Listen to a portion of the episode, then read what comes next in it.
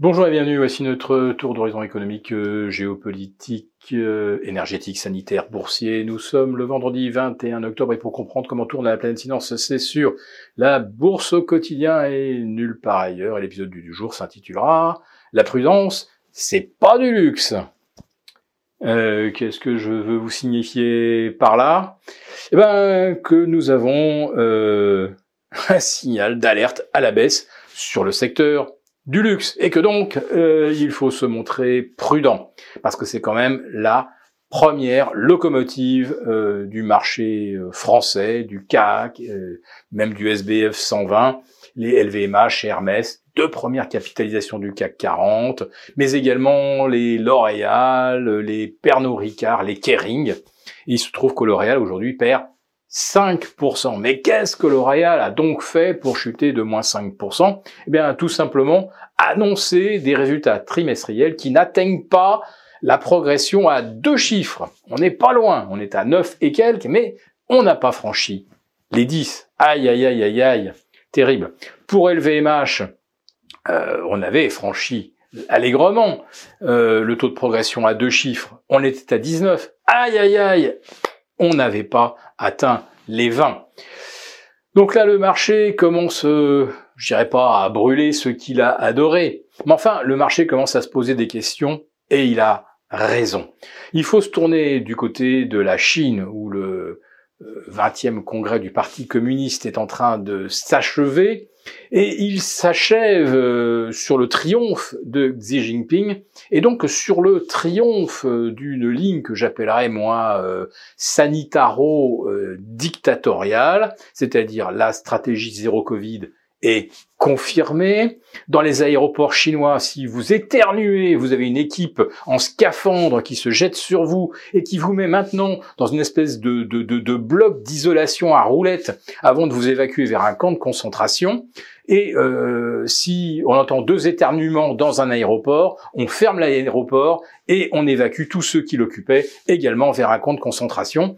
C'est euh, une horreur absolue. Et je me dis que psychologiquement, pour les Chinois, euh, être à ce point euh, contraint, euh, humilié par le pouvoir, et qui le fait savoir, hein, qui fait bien comprendre que vous êtes sa chose, qu'il peut faire de vous ce qu'il veut, quand il veut, euh, je pense que d'un seul coup, ça va faire exploser ce, petit rêve de vie un peu à l'occidental, où on gagne de l'argent, et avec de l'argent, on gagne de la liberté, etc. La liberté Allez, hop, si vous éternuez, c'est euh, direct dans le goulag.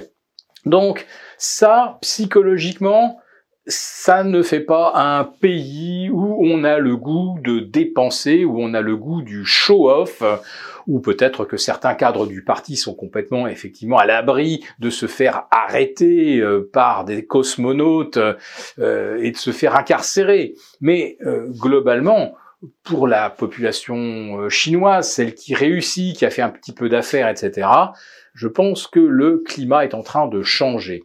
Du coup, je pense que la Chine ne sera peut-être plus cette locomotive de l'économie mondiale, sans oublier qu'il leur faut résoudre également ces problèmes euh, de faillite des promoteurs immobiliers, et où là, rien n'est résolu. Et là aussi, pour ceux qui détiennent de l'immobilier, bah du coup, euh, quand on a acheté un, 10, 20 appartements, euh, parce qu'on a un petit peu les moyens, dans des programmes qui finalement ne sont pas achevés, ne sont pas vendus, bah il y a un moment aussi où on finit par se, par se sentir un peu moins riche. Voilà, donc peut-être un petit peu moins friand de valeur, de luxe. Voilà. Je me trompe peut-être complètement, peut-être que les Chinois ne sont pas montés comme nous psychologiquement, et que même euh, avec leur crédit social, le fait d'être espionné en permanence, le, risque de pouvoir être emmené entre deux scaphandriers à tout moment parce qu'ils ont éternué dans la rue, euh, peut-être que eux, malgré tout, ils ont envie d'aller chez Hermès, chez Vuitton ou chez Gucci.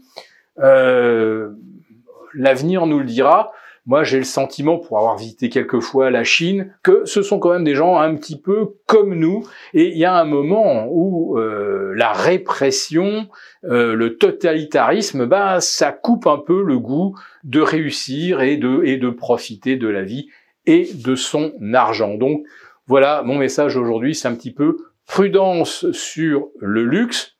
Et puis pour revenir maintenant euh, aux, questions plus terre-à-terre boursières, euh, nous, nous venons de franchir allègrement le cap des 3% sur le 10 ans français, allègrement le cap des 4,20 sur le 10 ans américain et des 4,75 sur le 1 an.